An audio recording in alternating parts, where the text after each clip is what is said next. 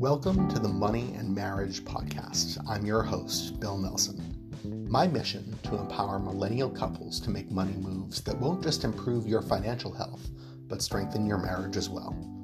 In this podcast, I share stories, tips, and tricks, both from my experience as a certified financial planner and from my own marriage, to help you and your spouse kick financial anxiety to the curb and use your money to create the lives you love together let's get started. Today's episode is going to be another example where we're talking about a challenge that either you or your spouse could have. And so, you know, this is another example of a, of a time when I'm going to either be speaking to a challenge that you are having or a challenge that your spouse is having. Either way, it's important to be able to identify these challenges and hopefully some of the strategies we'll talk about today will give you some ideas for how to handle them going forward. And this is another case where we're going to be much more on the this um, psychology and almost therapy side of money than we are the actual financial stuff. Today, I want to talk about retail therapy, right, um, or or the or emotional spending, right? The idea if you're if you're struggling with some sort of issue in your life, right, one of the ways that can show itself and manifest itself in your life is through extra spending, right? If you're if you're upset or you're grieving about something and the way it tends to show itself in your life is that you you feel better when you go out and buy things. And you know, while it's a complicated subject to talk about, um, you know, spending on you know spending emotionally rather than in a way that's planned over time or can really create problems for your financial state, which is something that we want to avoid, of course. And so the question then is how do we handle retail therapy or emotional spending, right? Because at the end of the day, it, it's it's a real it's a real thing, right? It, it almost acts like a drug does, right? When uh, if you're if you like to spend money, which a lot most people do, um, the act of spending money and, and, buying things can release a, a, dopamine hit in our brain in the same way that a drug or exercise or sugar would as well. Like, you know, there are, there are good ways to get the dopamine, there are more harmful ways to get dopamine hits in our brain, but it actually, it, it becomes almost addicting. Uh, if, if you're in, in you know in, in the right set of circumstances, it absolutely can be addicting. It gives you a sense of control, right? If you feel your life is spiraling, you know making a, a decision to buy something because you you want to and, and, you you want it right can give you that feeling of control that you don't have elsewhere in your life. And so obviously this is a good time for me to pause and say like if this is something you're struggling with this is a great um, thing to talk to a, a, mental health professional or a therapist about. We're going to talk a little bit about that um, in a future episode in a week or so i believe um, definitely like something that that I, I, would recommend if you're struggling with this kind of thing. But I did want to share a, a, a, um, an idea or a concept that, that I've come across that I think might be helpful in helping you address this. And, it, and it, at the very least, it helped me see some of the shortcomings in the way that most financial pro- professionals talk about emotional spending or, or retail therapy or, or, or, things like that. And, and it's a it's a psychological concept. Um, it was developed by the, this this man named Jonathan Haidt. Um, it's called the elephant and the rider, or the rider and the elephant. It, it, it's a metaphor for the way that we make decisions as people. And the story behind it, um, in a nutshell, I'm probably not describing it as well as a, as a therapist would, which again is why it's not a bad idea to get some some some professional help with this. But the, the idea here is that we have kind of two different components to our brains, right? We make rational decisions and we make emotional decisions. And if you can picture uh, a, a man or woman sitting on top of an elephant trying to steer the elephant along, um, the rational, the, the way we, we make rational decisions is, is illustrated in that picture by by the rider right? You know, we, we know what we should be doing. We know what we want to be doing. Um, we, we try to, you know, we, try to, to navigate the path using the, the rational decisions that we're making. And the elephant is represents our emotional decision making systems, right? And you know, sometimes we just want to do something, right? You know, we, we might know it's not rational, but we're going to go ahead and charge through and do it anyway. And you know, the, the rider or the emotion or the, the rational part of our brain can try to lead or drag the emotional part, the elephant along. And the and the, the elephant might go along with the, the the way that the rider is steering them. But if they disagree, who's going to win? Right? Is, is the rider going to be able to steer the elephant if the elephant wants to do something else?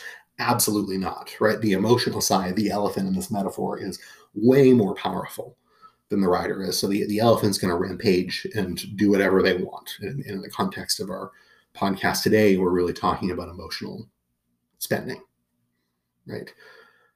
It's a challenge because you know our, uh, our our natural instinct in the way that we we as financial professionals I find often talk about this is no, you just need to plan better. You need to to to, to make better decisions. You need to budget things like that. And the the elephant, the underlying emotional side, like might kind of recognize that that's true, but but it just doesn't work, right? We can, can try to control that um, from a rational point of view, like from from just the, the a planning perspective.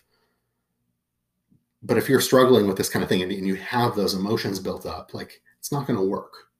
So we, we need to do something else, and that brings us to the third piece of this metaphor. We've talked about the elephant, the emotional decision maker. We've talked about the rider, the rational person, kind of you know, trying to steer the decision making. The third piece is the path. The path the elephant is is on, the external environment, right? And, and that ultimately is the key, right? If, if we can give the elephant a path to operate on that allows the elephant to rampage forward and you know do what the elephant's going to do in a constrained environment where you know they're not going to be able to do too much damage to themselves or get too far off the path that the rider wants them to go on. It's going to allow you to work through those emotions without completely self-sabotaging yourself. The idea in creating this path for yourself is to shorten the distance that you need to go to get to where you want to be and to remove the obstacles that are in your way. Right? You can motivate the elephant by working on the emotional side, by going to therapy, by doing that type of work. Um, you can help to control the elephant over time, but you also can shape the path that the elephant is on, move things that are in your way, right? Hide your credit cards or cut your credit cards up, for example, if you know that the credit cards are, are a challenge for you. Um, that's a great example of controlling the path that you're on by cutting some things out that then when the elephant does its elephant thing, you've, you've cut off some options, right? Um, don't walk past the stores that you know you're prone to shop at, right? Take a different way home, that kind of thing. Right? The problem is that we often only do one of those things. Either we only focus on the emotion side and working through the emotions and trying to control the emotions, either through our rational rider brain, um, which as we talked about, can be can be ineffective, or through just emotional therapy type work. Or we try to remove the obstacles in our way. But what you really need to do is both. And, and by working on both over time, you know, you, you can start to you know help rein in that emotional spending and work on the underlying issues that are driving it. Right. In the in the case of this retail therapy, the emotional work, like what what are what are the root causes of that right? What, what's the what's the driving force in an emotional perspective?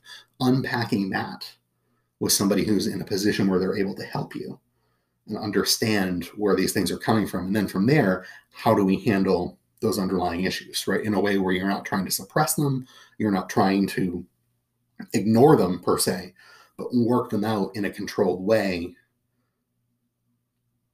so that you know so that, that, that you can uh, over time start to implement some changes to to help control that elephant when it needs to be controlled at least. And from there right the path right shortening the distance making it easier. Cutting up credit cards is a great example right? Only keeping a certain amount of money in your checking account relying on your spouse to help kind of you know keep the the, the financial path relatively controlled so that when that elephant flares up and doesn't do what the rider wants them to do there's only so much they can do in that environment, right? Or removing obstacles, not going by the stores that you're inclined to shop at is a great example, right? Channeling your emotions into, into a different activity. Um, is a very very quick overview of a, of a pretty complicated like therapeutic learning theory but I, I, I, hope that metaphor at least gives you some insight as to why maybe some of the things you've tried before haven't worked. Because I, I, I, find that a, a, a lot of the, the, shortcomings in the therapy world are really just focusing on the emotional side and not on the like on, on the path, or vice versa. Um, just in, in, in, my experience in talking to the people I've talked to about this kind of thing, um, we need both. We need we need to work on both, and because if you don't let like if you try to shut down that elephant in you, it's not going to work. Right? We need to work on those underlying emotions to, to know that it's okay to feel them and process them and work through them while also doing some external environment things to help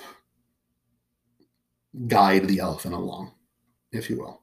A little bit of a different episode today, not the sort of stuff you probably usually hear from a financial planner, but I think it's really important if either you or your spouse is struggles with overspending and emotional spending in particular. Hopefully, this gives you something to think about.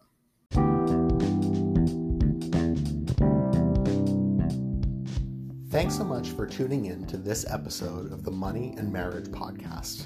If you want to learn more, you can access my favorite money exercise for free if you head to pacesetterplanning.com slash money and marriage. Again, that's pacesetterplanning.com slash money and marriage. Get your access today, and I'll see you next time.